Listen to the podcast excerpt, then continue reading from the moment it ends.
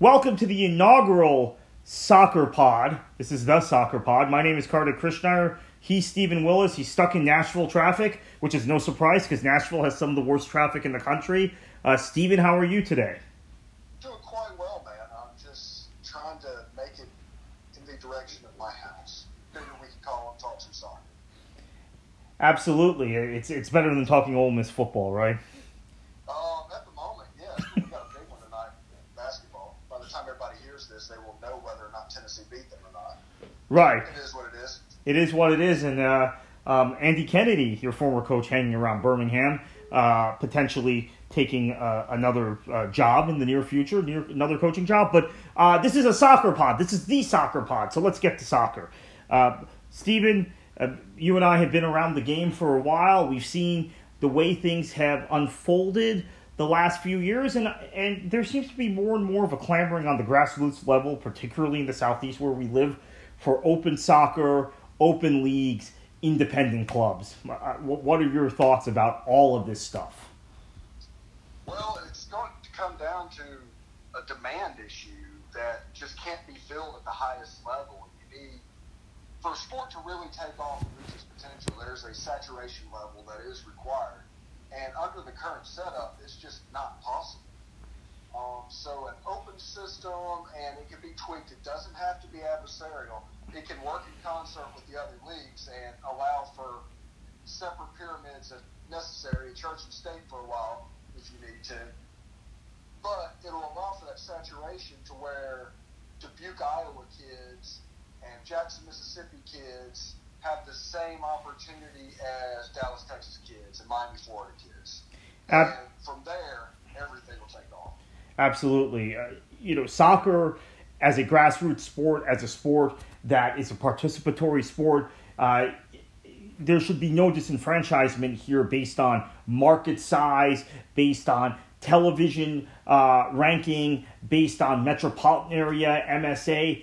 It should be based on sporting merit, on other metrics, and there's no reason why kids in Miami or Dallas should have an advantage over kids in Dubuque and Des Moines and Jackson, Mississippi, etc. Uh, the more and more people I talk to, Steven, they seem to get this concept because I think ultimately what we found in the last few years is that where there are soccer hotbeds, people who really get behind the sport and get engaged in the sport at every level participatory, coaching, refereeing, supporting a small local club are places like Chattanooga. There are places like Kingston, New York. There are places like Little Rock, Arkansas.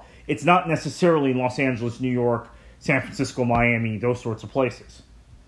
Yeah, cultures in those cities are quite different. Um, the smaller cities has more of that college vibe. The SEC country in the southeast, um, the ACC country in the southeast, and it's not the big, for lack of a better word, in America, American sports, but um, over sanitized product.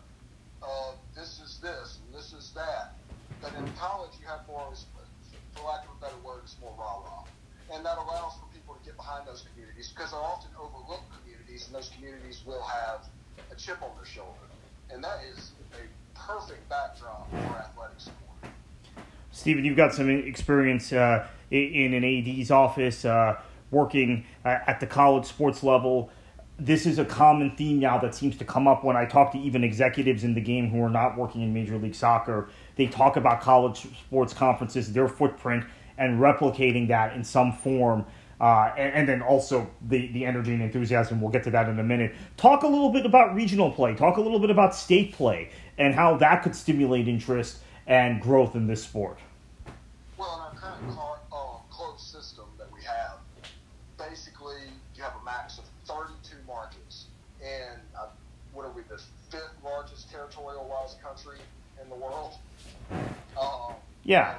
Over 300 million people, 32 markets. That is 32 teams. That is 32 academies. Um, that there's no way for that to be an overly successful model as far as getting the U.S. to the point where, well, where we all want it to be. But you can't just throw everybody into a pot and do some kind of an open system where you have potential for a team from Buford, Georgia, having to go to Santa Ana, California, and there's just too much there and it would never work. So it's going to have to be regionalized. And the best way to do that is probably at the state level, honestly, where you can just build up inside those same high school sports rivalries that have existed for generations and just let that go out until you have a state championship. And then you expand out of that to either a regional or your first national league. You can get there via tournament. Um, there's a lot of things you can do, but that starting point of that extreme hyper local nature, which is honestly what is making the game thrive in the U.S. right now, um, would be the same thing that would allow that to grow. So think a little bit about uh, high school football and high school basketball and state championships. And I know so many people love the movie Hoosiers, which is about the 19, early 1950s Indiana State uh, basketball championships. Uh, that, that that's a logical building block. So there should be no restriction on um, on market size, how many teams you can have in a certain area. So you mentioned Dallas and Miami at the outset. Uh, right now in the Miami metropolitan area, we're having all kinds of uh, uh, discussions about this about Lockhart Stadium in Fort Lauderdale. Should there be a second division team that occupies that that that space? Because and the MLS team wants to claim it for their training ground, right? They're already going to play in another stadium in the metropolitan area, 20 miles away, but they want to claim their academy and training ground to, to own a market. The point is, in a metropolitan area the size of Miami, Miami Fort Lauderdale, you could have 20 teams. Uh, we have t- many, many teams in NPSL and UPSL in this metropolitan area. You could have 20 teams playing in an open system, each town, each su- suburb facing off against each other, kind of replicating where there are high schools and where there's high school competition. Yeah, you have the big, the big clubs that would inevitably end up in Miami or Tampa or Orlando or Jacksonville and then all of a sudden you would get the rivalries where the upstart team from Lakeland, that a big crop of academy players have come through, and they have a chance to make a run in the state. You don't think that would be a big deal for a professional team in Lakeland, Florida, to go through and do that? It would be huge. And people get caught up on professional and amateur and all that. The system essentially needs to be compensation agnostic, age agnostic. You have teams the number one requirement for the bottom level is a place to play where you can charge admission. People can sit that. That is the standards to start with, and then allow it to build from there. As everything builds up, the standards will improve and um, be able to be more TV friendly, I guess is the way to put it. Uh, but at the bottom levels where it starts, it needs to be easily accessible, as cheap to get into and just let it grow. Just just plant the seed. So, so think about this, Steven. You, you great, make some great points here. If you make the game accessible, if you if you set admission prices at six dollars, eight dollars, and you play in public parks, you play in uh, regional facilities, local facilities, you really get that kind of hyper local energy where these clubs become community institutions, much like high school football programs have become. And in some places, uh, some fairly bigger places, college football programs, college basketball programs.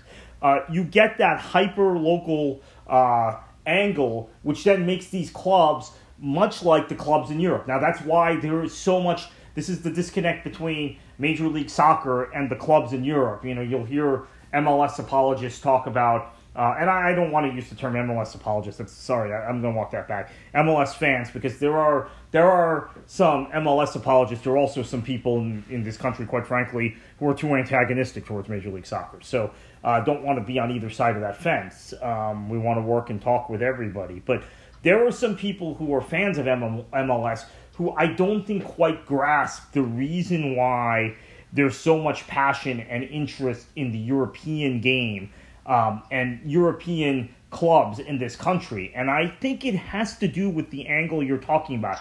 They're hyper, hyper local community institutions, and in places like Germany, they're even owned by their communities. So um, that's something that. Uh, and, and, there's going to be no restriction on ownership in, an, uh, in, in types of ownership in, in, an open system. We're not suggesting that, that, that each club has to be community owned, but that is one potential model for, for operating and owning a club in an open system.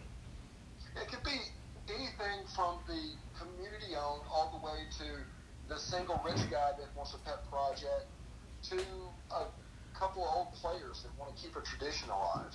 Um, anything, we, it does us no good if we are separating and drawing lines in the sand that really just don't need to be there, honestly. Uh, I'm actually a proponent of the closed system. Um, we're kind of on flip sides. I like the closed system. I don't like the closed system for the U.S. national team. Um, there, there's the difference there. So, how do we benefit most the U.S. national team? Which means, how do we benefit soccer in America? And that comes honestly from more teams. And the best way to get more teams is in an open system. And more teams specifically in places where uh, we're not getting players coming through the system right now via MLS academies or other uh, uh, DAs. So uh, more teams in local areas where there are players playing soccer at a young age and they're very good athletes. And I, I think as we have this discussion, we can talk about the need to have a, a, a Texas State League potentially, or a Florida State League, uh, a California State League, where you had all these clubs in an open system with incentive to recruit kids, bring them through their uh, academies, bring them through their clubs from their community, and develop them uh, properly. And once you get that system going, I think you'll have uh, instead of a player pool, when we look at the U.S. men's national team now, we're excited about this generation of players. I think we all are. Um, and every single one of those guys we're excited about right now is, is, is playing overseas, uh, with one or two exceptions. I think George Bello in Atlanta is, is an exception, obviously, and Reggie Cannon in Dallas. But um, if you look at this generation of players, um, we're still talking about uh, choosing our first 11 and our and our, the, the, the 23 we're going to take to Qatar in four years from about 30 or 35 names realistically.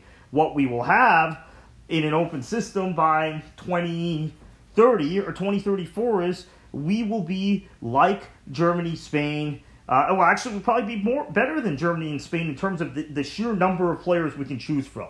The sheer, and then that competition will bring out the best in our players, and they'll reach an even higher level. So I, I, I tend to agree with you.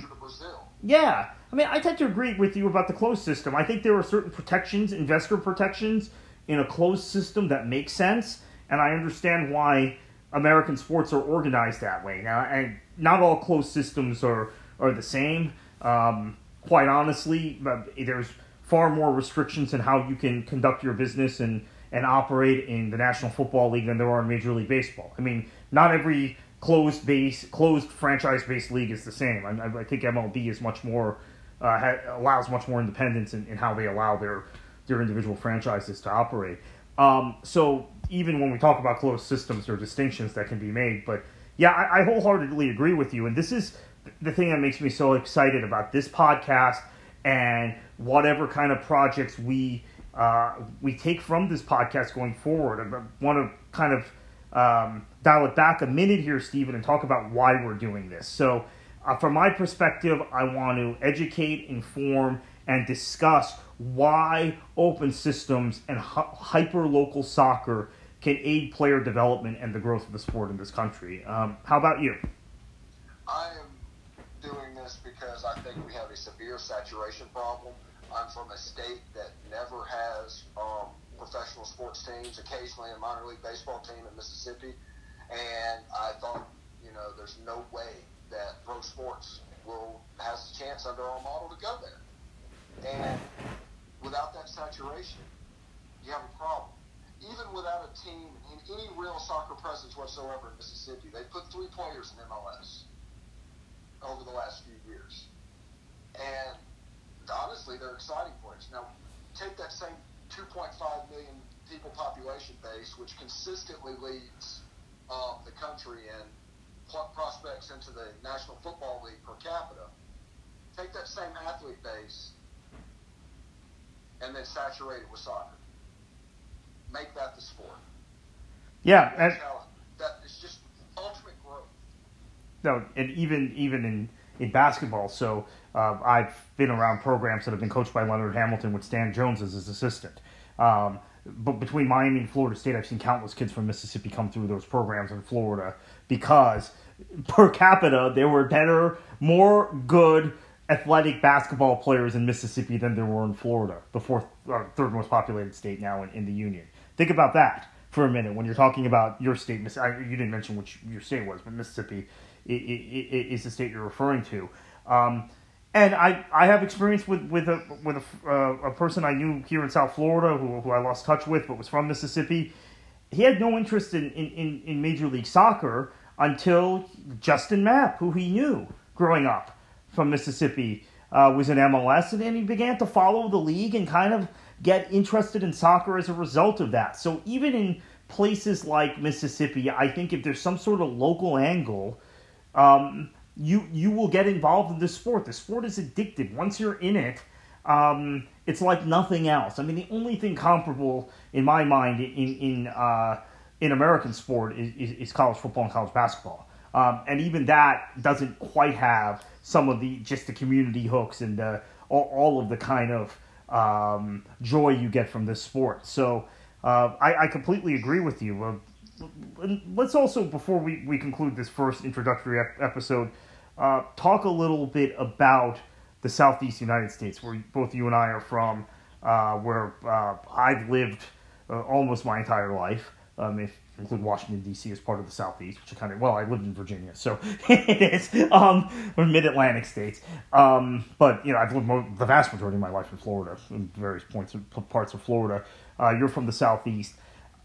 This is the most fertile region for athletes in the country. It is also the most um, the most rabid region for college football. What we found in the last five to ten years, Steven, is there is so much more interest in grassroots soccer uh, year by year in the Southeast than you can imagine. And it's no coincidence to me that um, these new third divisions that have popped up, NISA and, and the USL, uh, or whatever it's called now, USL League One, have focused heavily on the Southeast. Why the map has filled up in US in the USL Championship in the Southeast. Why there's so many clubs uh, in the Southeast now uh, in MLS and, and, and some other cities in the in the southeast and mid Atlantic vying for MLS clubs, and, and why um, you know the, the, the, the, shining story of, of, of, amateur soccer, Chattanooga FC, is also in the southeast.